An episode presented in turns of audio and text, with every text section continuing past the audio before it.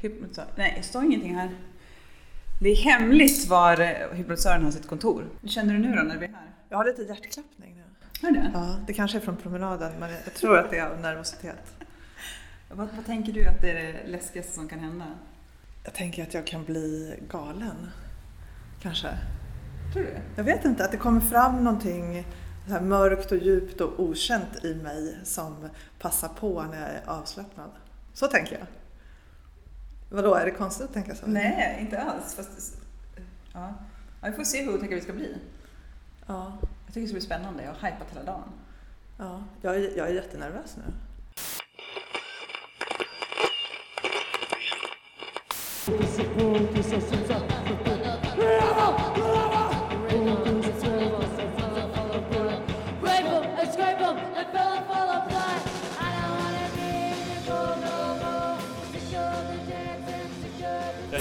Hej, Erik. Tja! Ja, det är bra! Vi träffar Erik Olkevich på hans kontor i Vasastan. Och efter lite fika och småprat börjar han hypnotisera mig.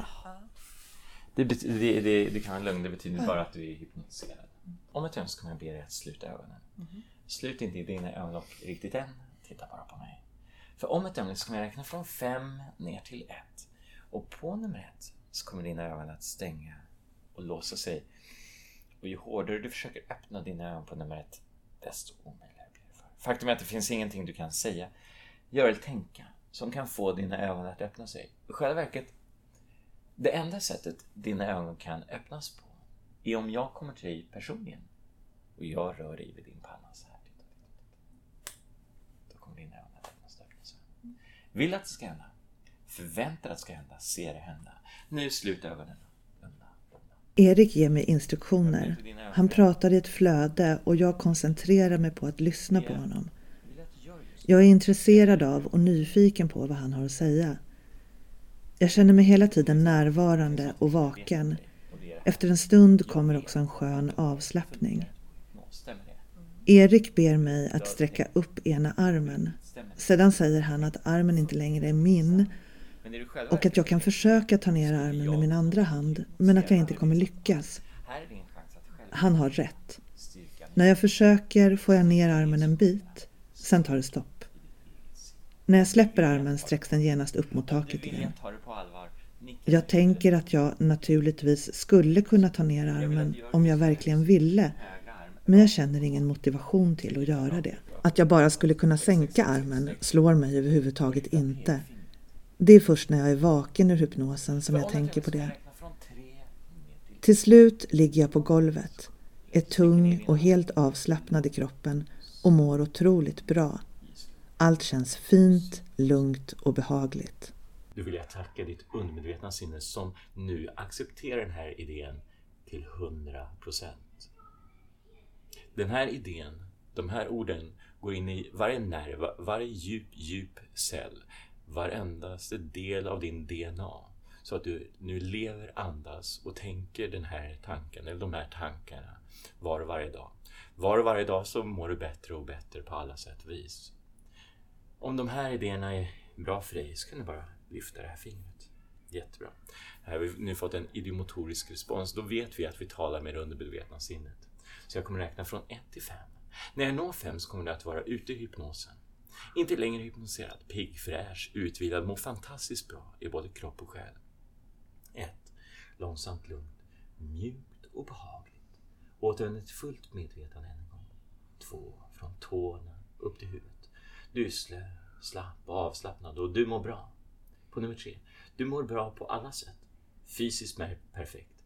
Mentalt perfekt. Känslomässigt lugn och fridfull.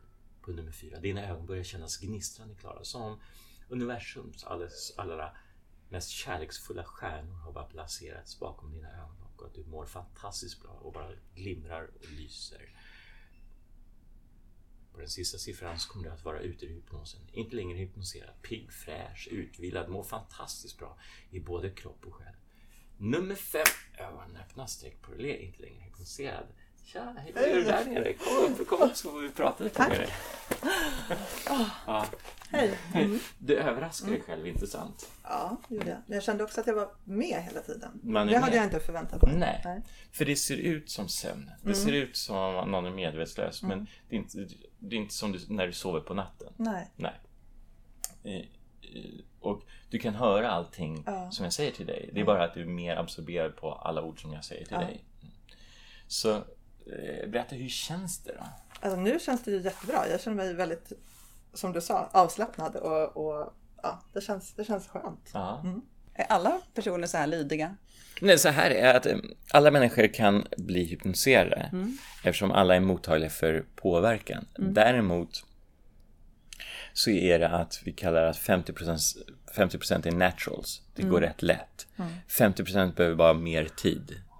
Så, men här märkte jag att hon var där. Nervositeten eh, bety- visar att hon har redan satt igång sin egen fantasi och sin egen förväntningar. eh, Sina förväntningar.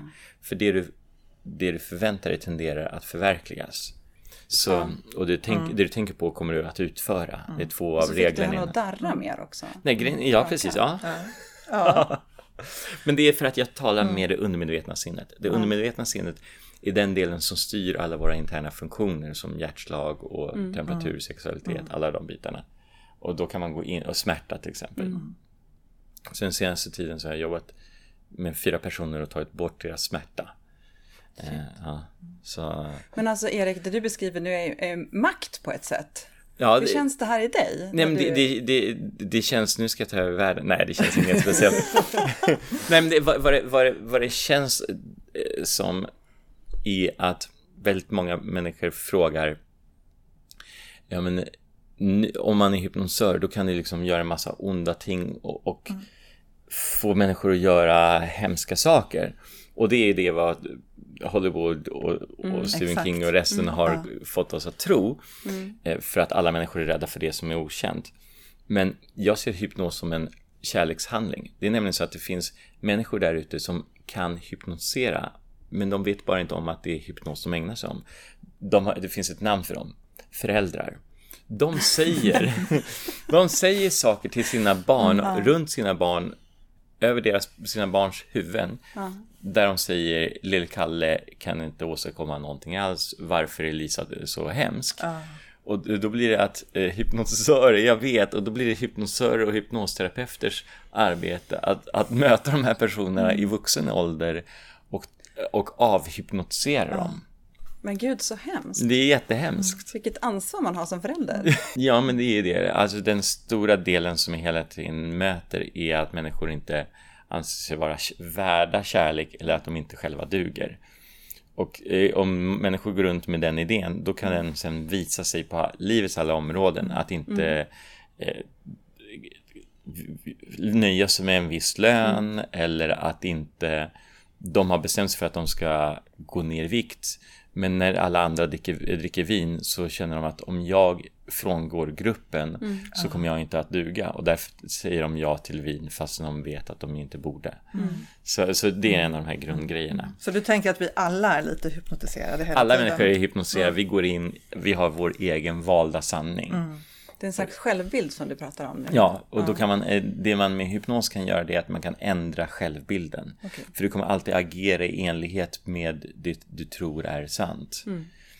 Och självbilden är, alla, alla har den, det är bara att vi kan, vi kan förändra den. Men du, hur kändes det första gången du kom på att du kunde göra det här? Alltså det här, det här är också det här, det här är inte någon någonting så här magiskt Gud gav Nej, mig. nej. Utan, utan, men däremot så är det att det är häftigt att hitta en metod där jag väldigt snabbt kan plantera en idé i någons undermedvetna sinne. Och eh, det första gången var det var nog, jag jag kommer inte riktigt ihåg första gången, jag minns första gången jag gjorde en slags eh, show, eller en av de första gångerna jag gjorde en show var väldigt kul, för det var en tjej som verkligen så nickade till. Och jag bara Yes, där satt den! Men då visade det sig att hon hade narkolepsi.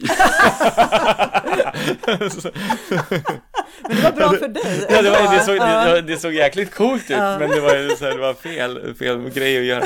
Men, men det, det är så att det jag gjorde då, nu ser jag att det jag kan göra idag är liksom tusen gånger bättre och att det finns så mycket mer.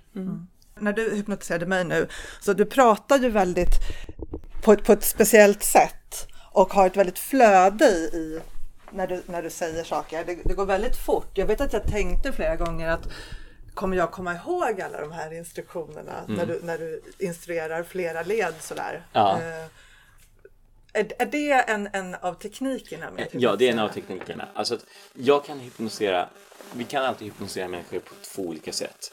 Det ena är att jag, eh, på engelska säger man fatigue of the nervous system och overload of the nervous system. Fatigue det är alltså att man trött, tröttar ut folk. Det är alltså att om du har studerat på universitetet så har du varit med om det. Just att föreläsaren ska prata om europeisk jordbrukspolitik. Det, till slut så är det iväg på det som jag har hört ett namn på. Kallas för konferenscharter. Du sitter på konferens och tänker på nästa charterresa. Ja.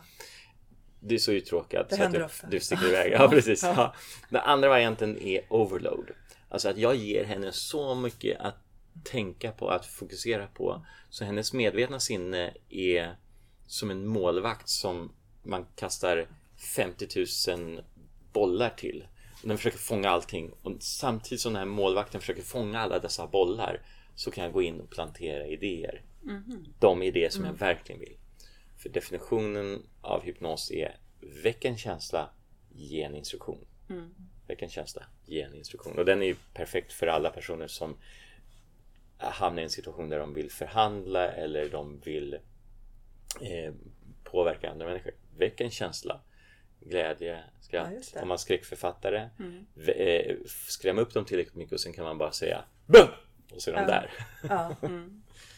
Det Eller vill man sätta- löneförhandla då också? Tänker jag. Kan vara bra. Ja, precis. Och där, där ska, och där är alltid bra. Men, nej, men där är alltid... Där är, ja, Får vi lite tips på löneförhandling? Ja, ja, ja, det är så. Så här...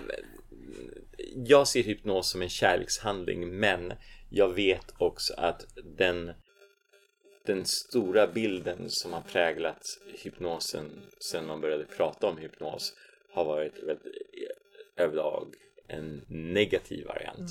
Lite skrämmande. Skrä- fullskräm- så jag, så jag förstår ju varför skräckförfattare eh, som jag förstår liksom ni älskar det som ni anser är den bästa genren på denna jord är, fascinerade av det jag anser är liksom det mest fascinerande sättet att påverka andra människors sinne. Så det var därför lite vi ville komma hit och, och prata med dig för vi ville reda ut det här. Och, ehm, jag tänkte på en sak, är det, är det möjligt att få människor att begå onda handlingar genom hypnos? Snarare så här att för frågan är också lite så här att om jag hypnoserar en person vi tar dig här nu. Mm. Jenny, gå och råna en bank. Mm. Nu är det så här att om, om jag säger det här till dig just nu så finns det att du har ditt kritiska, rationella, logiska sinne som just gör, gör en överslagsräkning. Är jag en person? Är det i enlighet med min personlighet att råna banker? Och vad jag liksom avgör bara eftersom jag bara träffat dig nu i ungefär 20 minuter så avgör jag att du inte är en sån person som rånar banker. Antagligen inte. antagligen jag inte. har aldrig gjort det tidigare. Ja, precis. Men när en person är hypnotiserad så har man tagit bort den kritiska, rationella, logiska biten. Så att allting som jag säger till Jenny blir hennes sanning, det blir hennes verklighet. Som jag säger till henne, nu kliv upp och råna en bank. Så är det så att då höjer jag naturligtvis på ett sätt troligheten för att hon ska göra det. Däremot så är det att hon har fortfarande sin, kvar sin etiska moraliska kompass. Så hon kommer inte göra någonting som kan skada henne i den formen av att om jag säger till henne hoppa ut genom fönstret, ställ dig framför ett tåg. Då kommer hennes undermedvetna sinne, som egentligen har två funktioner. Det ena är, eller framförallt främsta, det är att skydda i den, i den individen. Det andra är att få personen att uppleva njutning. Men eftersom, så jag kommer hela tiden nå en del som kommer att säga jag kommer inte råna en bank. Jag kommer inte hoppa framför ett tåg. Däremot kan vi med kommunikation om du är hypnotisör eller inte, kan vi med kommunikationens hjälp få människor att göra saker som är att begå avskyvärda brott. Ja, Men his, mänsklighetens historia är översållad av sådana saker. Ja. Jag tänker på Knutby eh, Ja. till exempel. Jag Där det, också någon form av, ja, och det, det, ja, där det förekommer och jag antar att det inte handlar om ren hypnos men det är ändå någon form av påverkan och Det är övertalning. det. Ja, och då är det så här så att eh, om vi tar de, det finns fem sätt att nå in i en människas undermedvetna sinne och skräckförfattare eller andra som är intresserade av eh, varför av ditt eget sinne kan förstå det här. Eh, eh, auktoriteter har en eh, enastående förmåga att nå in i det undermedvetna sinne. Lärare, föräldrar, domare, an, eh, kan, statsledare kan säga gör det här och människors sinne säger gärna. Så. Den andra delen är gruppen. Om vi tillhör en grupp, till exempel Knutbysekten, så att deras idéer kommer så småningom sippra in i det undermedvetna sinnet. Armageddon. Det, eh, om du inte gör det här så hamnar du i helvetet. Eh, det här är en synd. Alla de där idéerna sipprar in för att gruppen anser att det är det. Vänd på det, ta någonting positivt. Då finns det också att om du är en grupp som uppman är här, vi i det här gänget, vi, vi tränar och tar hand om oss själva. Då kommer det bli din sanning också. En repetition. Du märkte när jag hypnotiserade dig att jag repeterade en del saker. Mm. Det är för att repetition hamnar i undermedvetna sinnet. Hemglassbilen, vi vet det. För att de har lagt ner miljoner, om kanske inte vid det här laget, miljarder för att få dig att associera en viss melodi som för en person i Uruguay betyder ingenting, men för dig betyder det hemglass. Och sen eh, fjärde grejen, en känslomässigt stark upplevelse. Människor som har varit på en, om vi tar skräckförfattarscenariot här då, helt eftersom det är det vi tycker om, eh, är i, går genom en mörk skog och blir våldtagna, kommer från den dagen möjligtvis tolka att mörka skogar, män, vad allt annat som de nu associerar med den här händelsen är farliga. Och det kommer påverka resten av deras liv. Fastän det här kanske var 1984 som det hände. Och sen är det femte sättet att komma in i undermedvetet sinnet. Hypnos och självhypnos. Men betyder det då till exempel att du skulle, kommer ha lättare att hypnotisera mig nästa gång? Ja. Ja, så till slut kan du bara så knäppa med fingrarna och sen så är jag Ja. hypnotiserad? Men, men det är också för att... Du är sektledare. Ja, ja, precis. Jag, jag, har- jag har valt fel karriär. Jag ställde upp mot- fast mot fel vägg. Liksom. Det är det. Nej, men det, det, och här är också för att nu har hon, nu berättar Jenny vad hon har för förväntningar och jag spelar in på hennes förväntningar. Kommer det här hända? Jag bekräftar hennes idé. Därför kommer hon att bli lättare att hypnotisera nästa gång. Jag tror jag med. Ja. Sen vet jag att det kommer att vara så för att människor går djupare in i hypnos varje gång man hypnotiserat också. Ah. Men du, jag måste... Nu kollade jag, gjorde lite research innan vi kom Mm, hit då. Så finns det en, en dansk mentalist, hypnotisör som heter Jan Helse. Aha. Ja, som hade ett TED-talk på nätet som jag kollade när jag googlade hypnos och eh, eh, mördare. Ja, äntligen, äntligen! Äntligen kom vi in på någonting som jag har pratat teori här men äntligen, nu pratar vi riktiga saker. Ja. Och då sa han att han har hypnotiserat en student till att mörda. Mhm.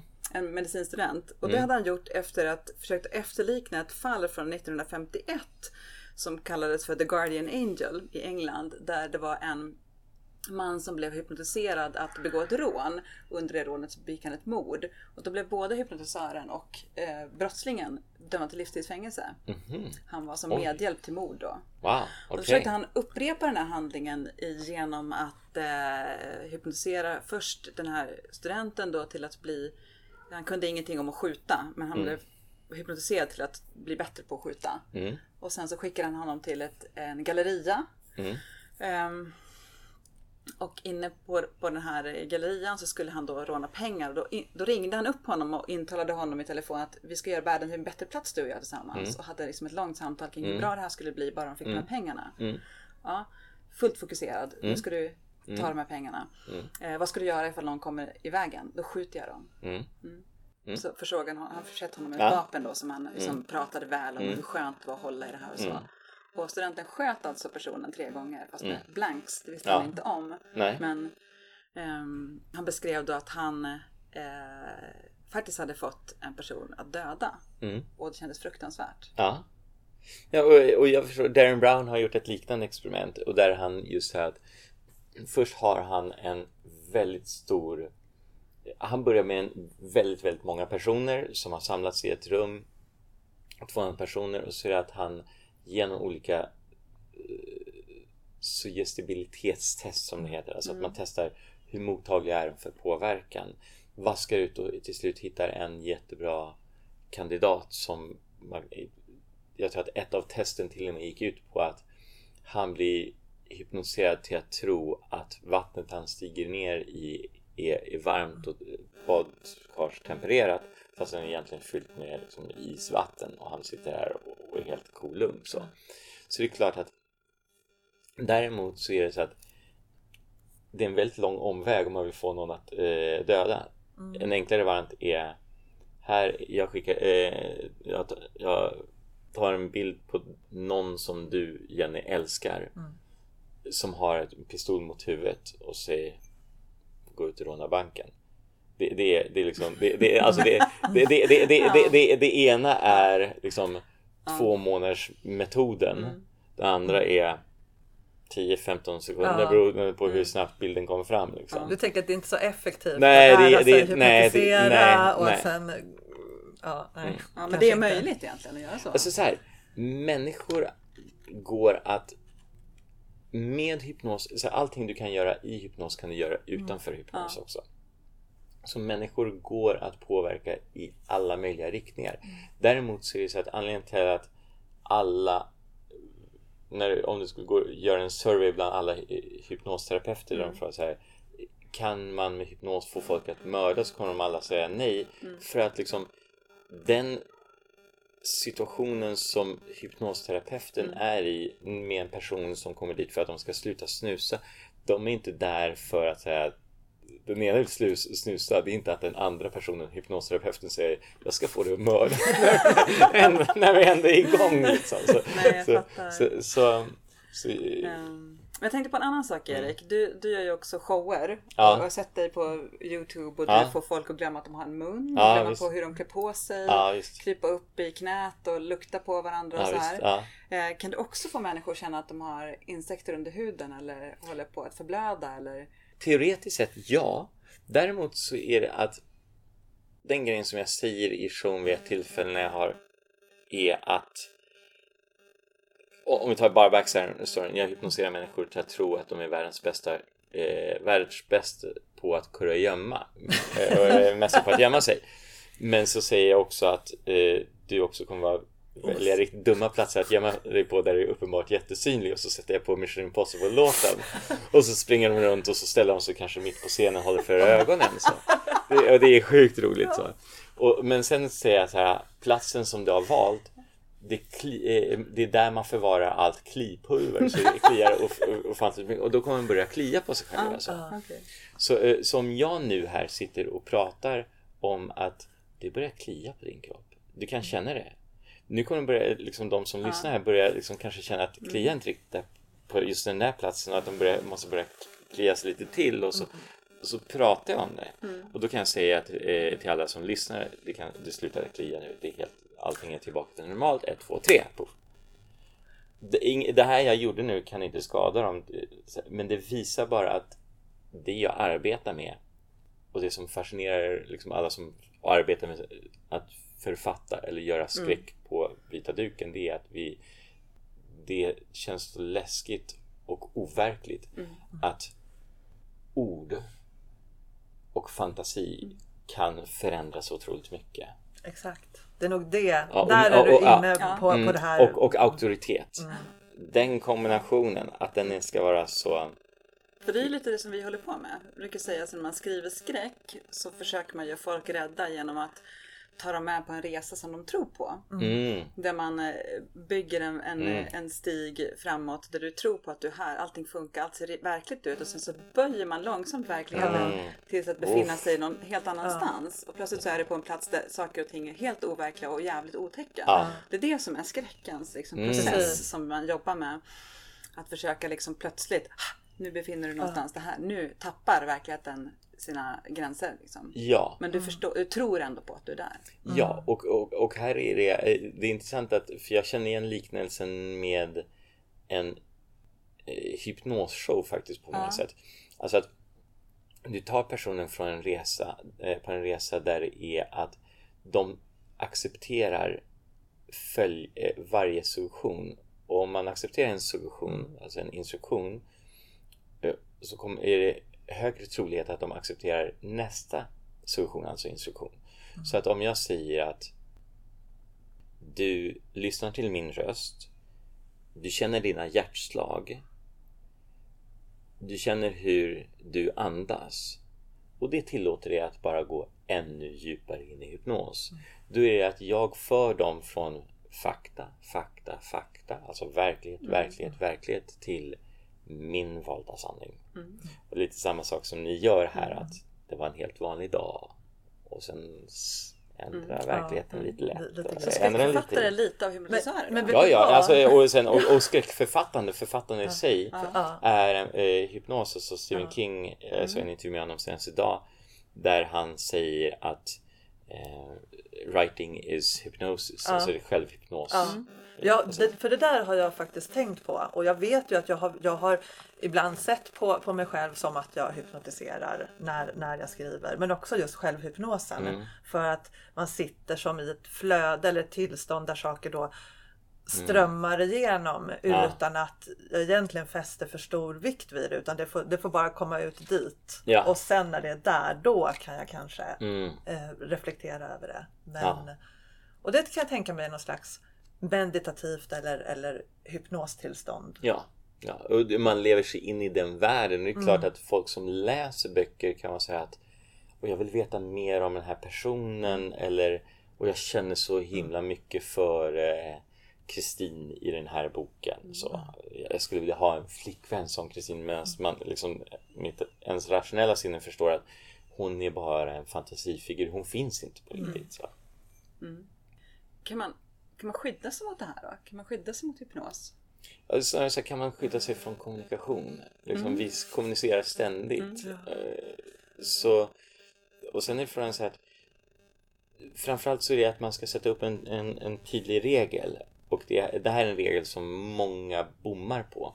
Det är att du, eh, det är, du ska släppa in beröm och stänga ute kritik. Ja.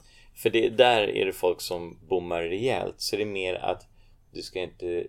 Det är inte hypnosen du ska skydda dig ifrån. Du ska skydda dig mot saker som inte gagnar dig. Vilken fantastisk regel. Ja, det är, det är inte ens jag som har kommit på den. Det är en, en hypnosterapeut som heter Marissa Peer som har jobbat med, väldigt många, allt från rockstjärnor till kungligheter. Det låter som att det är en väldigt svår sak att göra. det är, ja, om, om man tror det. Ja, ja, tack. ja, Nej, men, eh, men det hon pratar om och det jag också pratar om det är att man ska bli sin liksom, egen bästa cheerleader. Så.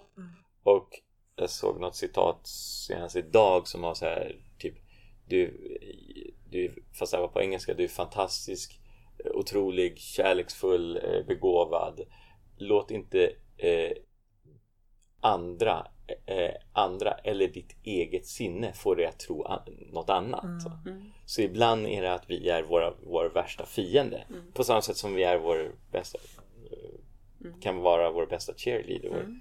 Finns, finns det några risker med hypnos? Om, om en person till exempel kanske inte är så mentalt stabil Mm. och, och blir hypnotiserad. Kan det trigga någonting? Kan det förvärra ett, ett psykiskt ohälsotillstånd eller någonting Så, så här, hypnos som ett tillstånd är lika, eh, lika ofarligt, lika naturligt som att dagdrömma, ligga på en filt på sommaren och titta upp mot molnen och tänka på sin framtid eller dåtid.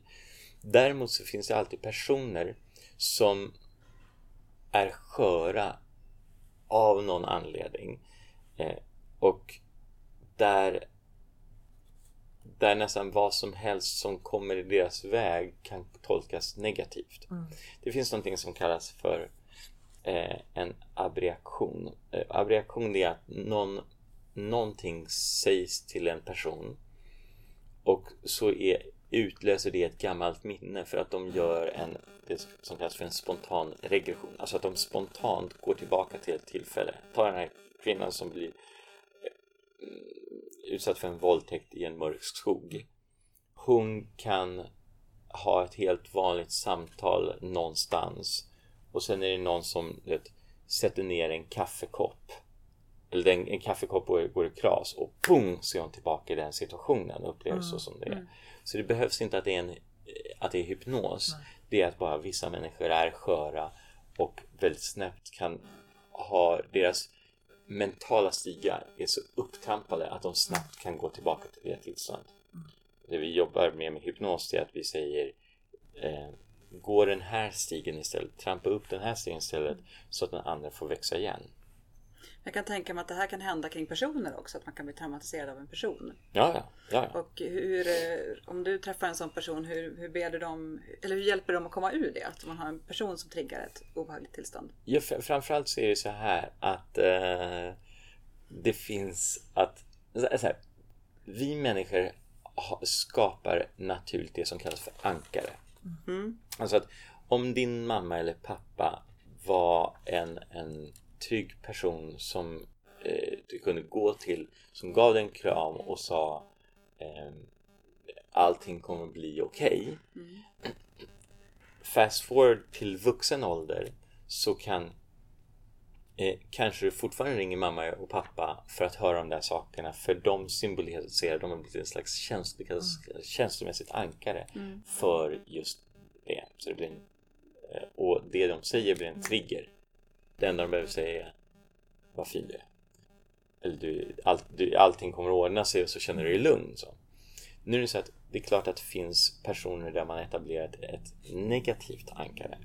Och det man får göra då är att man kollapsar det här ankaret eh, genom att en, ta bort eh, orsak och verkan biten. Alltså inte så att personen fortfarande kan träffa person A utan att känna sig förminskad. Och då och då finns en mängd olika sätt att göra det på. Man kan gå tillbaka i tiden och ge mentalt ge sig ett yngre jag de resurserna så att man känner sig lugn, trygg och säker i den typen av situationer med den typen av personer. Man kan göra en ramändring och så att man ser den här situationen ur, en, ur den personens perspektiv eller ur tredje parts eh, perspektiv. Eh, Man kan ladda upp sig själv med så mycket positiva känslor och ankra in dem så att man varje gång ser, man ser den personen så firar man av sitt positiva ankare så att man till slut ser den personen och sen känner att jag är så stolt att jag gått därifrån. Alltså, så, så men, mentalt känslomässigt så kan vi göra 30 miljarder olika saker för att få personen att förstå att det där är inte du. Det där har aldrig varit du. Det där kommer aldrig mer vara du. Det där, du kan släppa det där. Men då måste man gå in i det undermedvetna sinnet för ibland så är det att krävs, inte, det krävs mer än att man bara säger det till personen. Men det låter som en fantastisk sak att göra. Jag tänker på så Mm. här skillnaden med att eh, exempel gå i terapi då man har varit Mm. till exempel i ett misshandelsförhållande eller varit med om väldigt traumatiserande upplevelser Mm. kopplat till en person. Att då kunna göra det här istället för att då gå till botten kring vad, hur man känner hela tiden och jobba med sig själv. Är det, Mm. Så här, jag, jag kan säga så att eh, den terapiform som personer eh, som lyssnar just nu har oavsett om det är psykoanalys eller KBT eller något sånt där så tycker jag att funkar det för dem, kör på den. Det som jag tycker är bra med, med just hypnosterapi och jag är inte hypnosterapeut, jag är hypnotisör. Det är att vi sitter inte så jävla mycket och diskuterar var kom pilen ifrån? Nej. Och, och, eh, och här sitter den. Utan det är så här, vi går dit, jaha är det den här som stör, vi plockar bort den. Eh, s- Så jag tycker att det är en mycket mer omedelbar approach. Så. Jag förstår. Men det finns ju också, det finns säkert också någonting bra med att få liksom också ventilera och så. Eh, och så som vi funderade på innan så här nu när Jenny blir hypnotiserad och så. Mm. Eh, eh, det Vidgade av? Madeleine upp ögonen lite när hon sa det? Ja men det är det. Jag, jag, jag kan bara, jag bara säger så här. Att hon vidgar ögonen det är för att det finns i vår kultur en association mellan hypnos och att jag tittar dig rätt in i ögonen. Titta in Ja. djupt i mina Mm, ögon. Ja, och då var det så att min mentor Justin Trans, det taget namn, eh, han säger, en Las Vegas Broadway, ett ERT-program, en fantastisk man. Han, han sa att det finns en jävla massa bullshit, pratar han om. Att du ska titta mot det liksom, tredje ögat, se i pannan, se på nästippan. Han säger, nej, han säger, titta människor rätt i ögonen. För de, de, det är så kraftfullt och de tror att du, du har liksom, special powers. Låt dem tro det. Så vi servar deras egna förväntningar. Jag förstår. Men kan man bli väckt, eh, eh, om, man in, så här, om man inte blir väckt ur en hypnos, Mm. klingar den av ändå? så här att om jag hypnoserar, eh, en grej som jag brukar säga på, på scenen är lika rolig varje gång. Då säger jag så här att okej, det finns folk som frågar mig men tänk om jag blir hypnotiserad där uppe på scenen och så dör du. Kommer jag, fort, ja, kommer jag fortfarande vara hypnotiserad? Och då brukar, då brukar jag svara jag har precis dött och du bryr dig om dig själv. Liksom. Ja, ja, och, folk garvar och tycker det är jättetroligt. Men det, det, det är för att det är två saker som kan hända när jag lämnar en... Om jag av en anledning skulle lämna personen som sitter där och är hypnotiserad så kommer det en av två saker hända. Det ena är att personen somnar för att jag har fört dem till ett tillstånd som ligger mellan vakenhet och sömn. Och jag har förlängt och fördjupat det så de kommer alltid somna. Eller så kommer de vakna eftersom jag som har varit den så att säga, operatören för deras tillstånd inte längre är där och underhåller och så kan de titta upp på varje front. Men om det är så att jag har sagt någonting till dem innan som är riktigt absurt. Om du vet inte hur man tar på sig en, eh, ett par skor. Du har glömt bort det. En grej som jag har gjort på scenen. Då är det så att den idén är så absurd så den kommer inte behållas i det undermedvetna sinnet. Nej. Däremot om det är en idé som det undermedvetna sinnet finner helande och hälsosamt och bra för personen så kommer personen behålla det.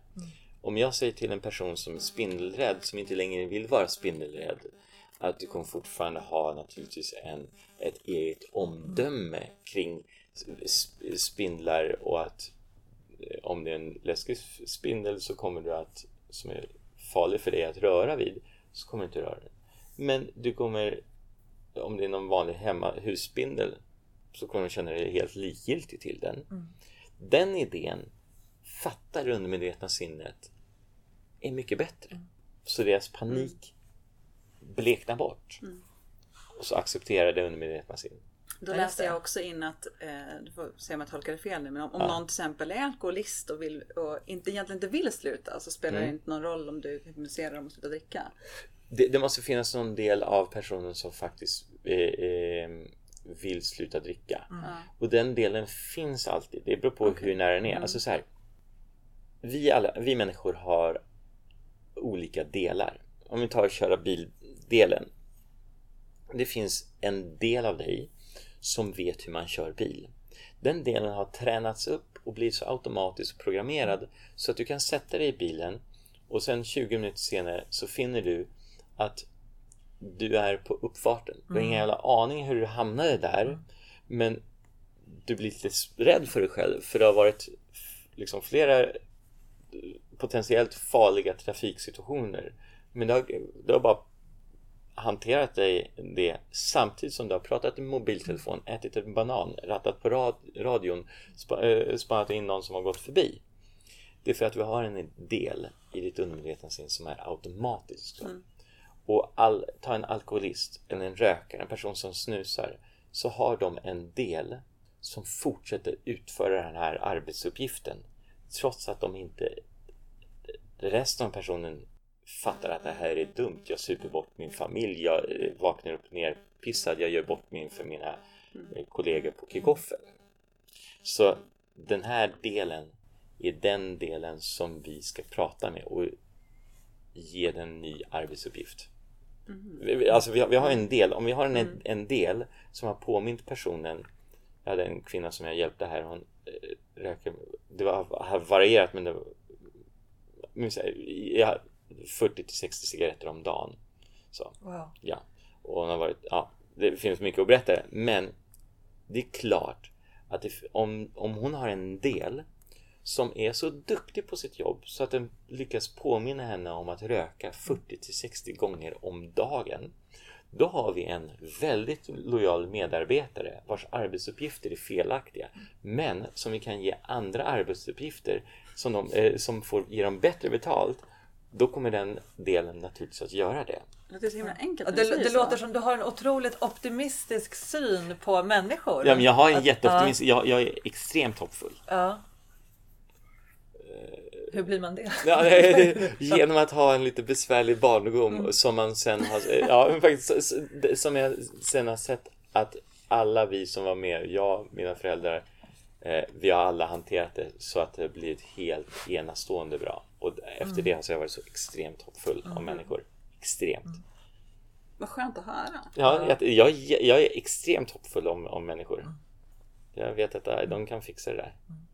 Men Mär, märker, du, förlåt, märker du att du kan ge vidare den här hoppfullheten till andra Ja. som du möter Ja. i det? Ja, Men, men just för att den är min, på samma sätt som ni har någon, en, eh, ni och de som lyssnar har talanger, förmågor och övertygelser som är så här att det känns så rätt att bara säga det här. Det är, li- liksom, det är lika lätt för mig att säga, vara hoppfull som det kanske är för andra att säga det där är en stol och det där är ett bord. Liksom. Och det här är en övertygelse som tjänar mig så därför jag tycker om den. Och vad jobbar du framför allt med Erik så att lyssnarna vet? Ja, så här, jag, har, jag, har, jag står på tre ben framförallt. Underhåller med hypnosshower så att jag hypnotiserar människor live på scenen, så kick-offer, konferenser. Andra delen är som jag nu var tillbaka eh, senaste veckan här så har jag varit, både haft kurs, lärt människor hypnotisera både i Stockholm och sen också haft kurs i Toscana. Eh, och sen är det att jag har också en grej som heter mindrocket.se. Det är alltså att du, du lyssnar på färdiga hypnossessioner som hjälper dig att gå ner i vikt eller sova gott hela natten och bli fri från oro och ångest. Så det där kommer utökas. Och, det, och sen kommer jag börja ha gratis material och sen andra kurser. Så jag kommer ha en grej som jag tro, troligtvis kommer göra helt gratis. Eh, det är att ta bort smärta. Så, och den är enastående. Den, den, är, den, är, den, är, den är sjuk. Alltså jag, jag är... 80, ja, men jag bara säga 87-årig kvinna outhärdliga smärtor. Jag hypnotiserar henne en timma. Ingen smärta kvar. Kan gå utan rollator. Ja, för det här är ju jättefascinerande för att innan vi skulle träffa dig så läste jag ju på lite och då stötte jag på det här att man faktiskt använder hypnos som bedövning vid operationer. Ja. Så att man istället för narkos så, så hypnotiserar man och så ger man lokalbedövning vid alltså, seriösa operationer. Ja. Det är bröstcancer och liknande och det är flera sjukhus som, Karolinska. som har det här regelbundet i, i sin verksamhet. Det är ju jättefascinerande. Mm. Och att det här att det går, det måste ju, det är oerhört kraftfullt. Ja, oh ja, det går. Däremot så är det så att anledningen till att man gör det, det är oftast för att personen kanske är allergisk mot bedövningsmedel. Så. För det är ju så här, det blöder mindre, det blir mindre komplikationer. Så här, mängd fördelar. Nackdelen är tiden. Alltså Ja, det, det tar, tar det längre tar tid. längre tid. Och om vi, om vi säger så här, det är inte så att vården har oceaner av tid och oceaner av pengar. Så. Nej.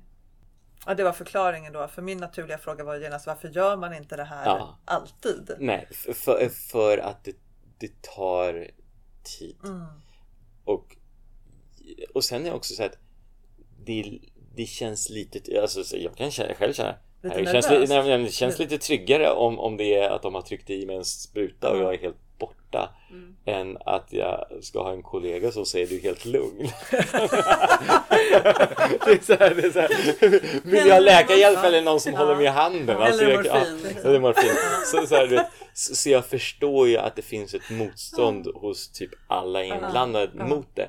Men det är klart att det funkar så. Funkar för alla? Är ett alternativ för alla? Nej. Oj. Men, men den, det här är en av...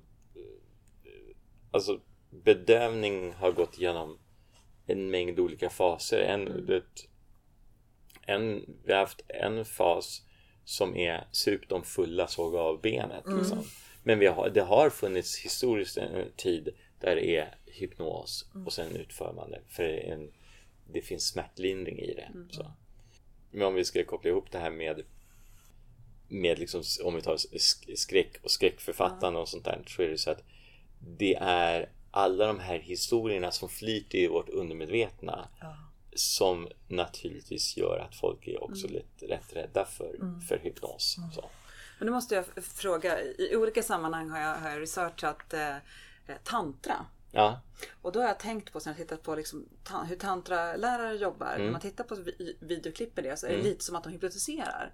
Faktiskt att de så här, släpper lös krafter i kroppen och så här, nu hittar du din Eh, nu släpper du lös den här ormen i ryggraden som liksom alla energier Ja, kommer kundalinin, Ja, precis. Får- så böjer sig folk och får typ oerhörda eh, njutningsupplevelser av det här. Är inte det en form av hypnos som de håller på med? Ja, framförallt så är det att eh, där hänger det väldigt mycket ihop med, alltså den formen handlar om just eh, släppa på eh, spänningar, handlar om eh, väldigt mycket andning och att komma ner i kroppen. Den handlar väldigt mycket om, eh, om liksom kärlek eh, och, och öppenhet.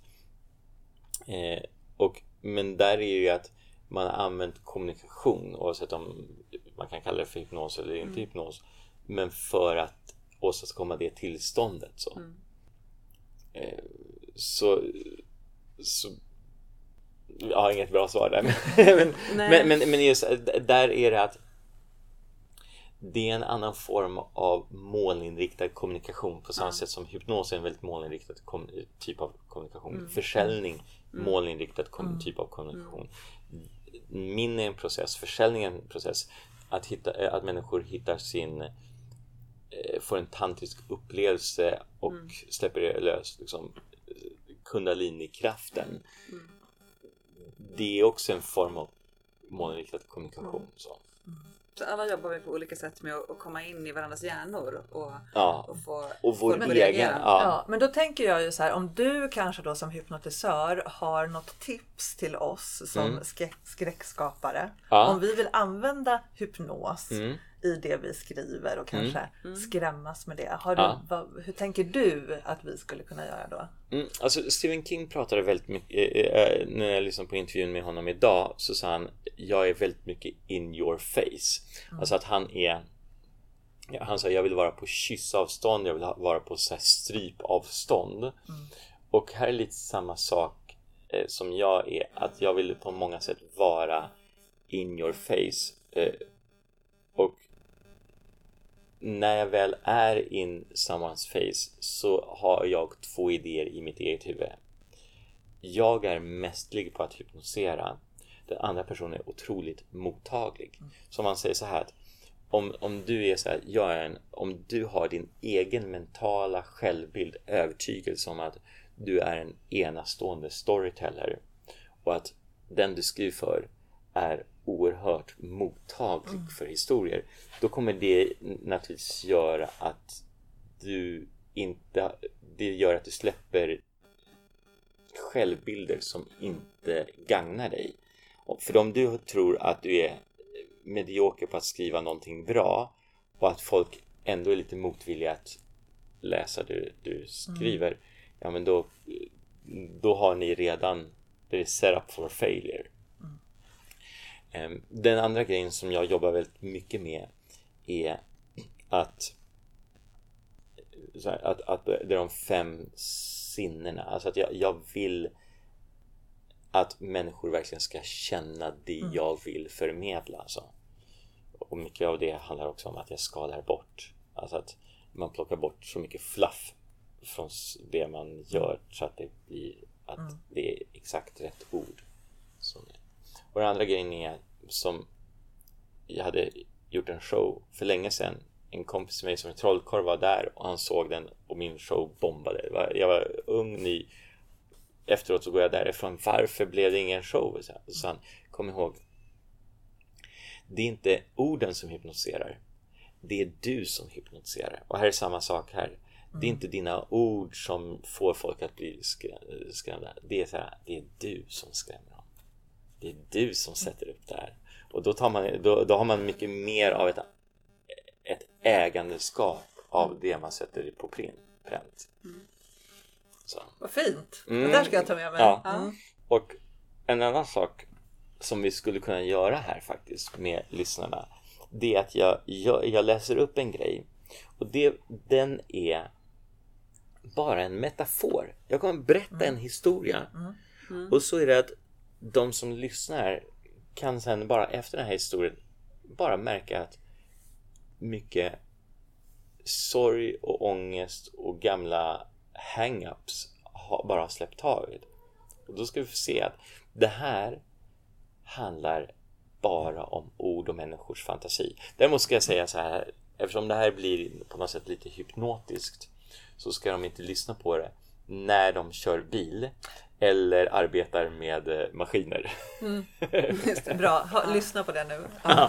så släng åt Pausa sidan sen. allt och sätt dig ner. Ja, Okej, så gör vi det. då gör vi det. Så då kan jag säga så här till er två så får ni själva uppleva det här.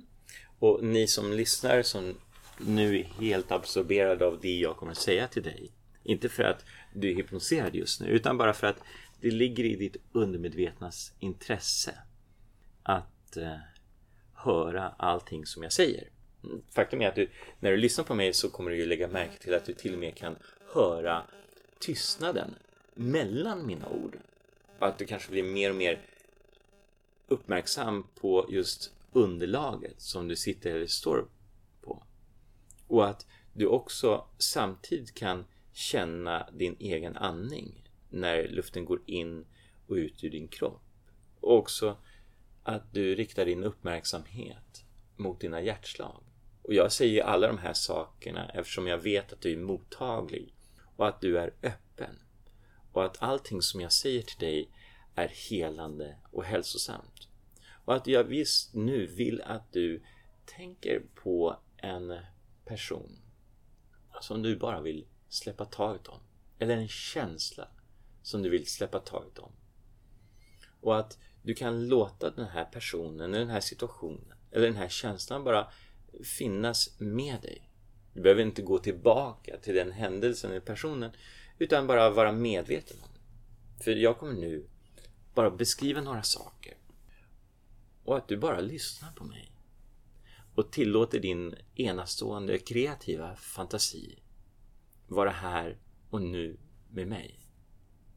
Jag vill att du bara föreställer dig att du står på en tom tågstation. Du vet, en av de där gamla stationerna som du finner ute på landet. Och ett gammalt tåg bromsar in på stationen. Du kan se det här gamla tåget. Höra när det bromsar in på stationen. Känna och upptäcka att du nu öppnar dörren till tåget. Och du kliver in i en tom vagn. Se det du ser. Hör det du hör. Och när du sätter dig ner lägger du märke till att vid dina fötter är två stora resväskor. Tåget lämnar stationen och fortsätter åka spåren framåt. När tåget bromsar in på nästa station lägger du märke till en man som står på plattformen. Och när din vagn stannar intill mannen känner du igen ansiktet. Du känner igen leendet. Mannen stiger ombord och in i din vagn och sätter sig mitt emot dig. Och när han talar med dig känner du igen rösten. Tåget får fart igen och fortsätter fram längs spåren. Mannens ansikte, leende och speciellt hans röst väcker en smärta från länge sedan. En smärta du inte har glömt. Jag vill att du ska vara modig. Och göra detta. Och du kommer att befria dig själv för alltid. Gör det här nu.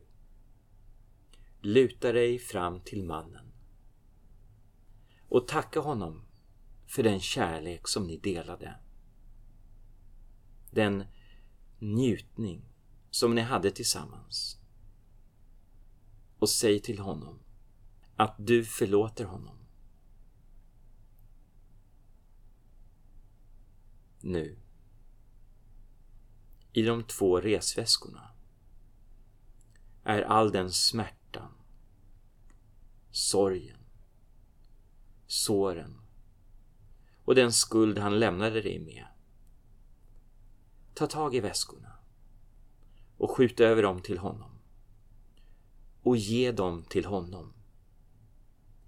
När du gör detta bromsar tåget in till nästa station. Luta dig fram och säg adjö. Öppna dörren och hjälp honom av tåget med väskorna och stäng dörren. Tåget börjar åka än en gång. Du kan fortfarande se hans ansikte klart och tydligt. Men det börjar blekna bort när tåget tar fart och ansiktet bara blir en liten prick i fjärran. Och sen försvinner ur ditt synfält och ut ur ditt sinne för att aldrig mer påverka dig. När tåget bromsar in på nästa station kan du på plattformen se människorna du älskar. Människor som älskar dig. När du lämnar tåget kan du känna kärleken från människorna där. Från och med idag.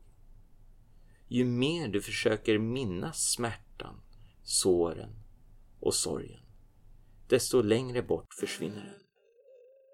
Från och med idag, oavsett hur mycket den försöker, kommer du aldrig uppleva det igen. De här idéerna de här orden har gjort ett starkt outplånligt intryck på ditt undermedvetna sinne. Jag kommer nu att räkna från 1 till 5. När jag når 5 så kommer du vara tillbaka, tillbaka till fullt medvetande än en gång och må fantastiskt bra i både kropp och själ.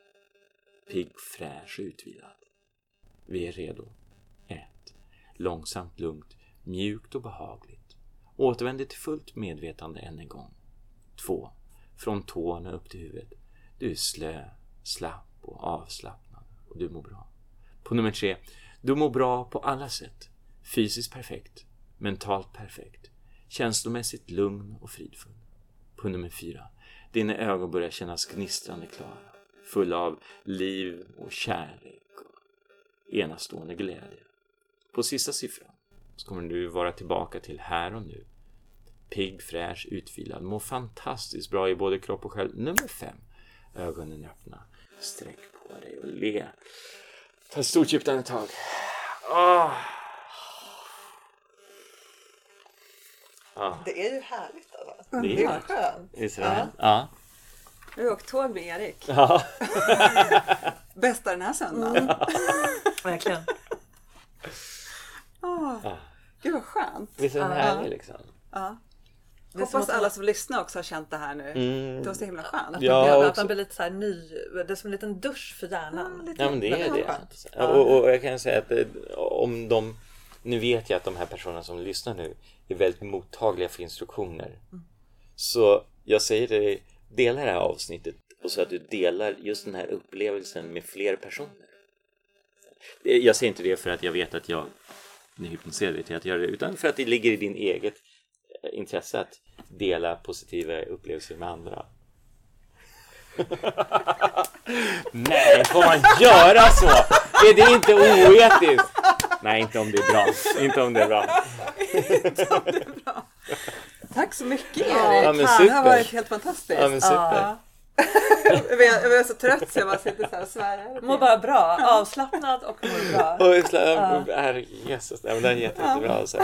Nej, så, det är, om man får ha ett slutord här helt enkelt. Mi- Mitt, mitt slutord är ändå att eh, det här är en fantastisk dag om du tror det. Tack så mycket ja. Erik och tack alla som har lyssnat. Hoppas ni mår lika bra som vi gör. Ja. Aha. Ha det bra. Ciao. Hej.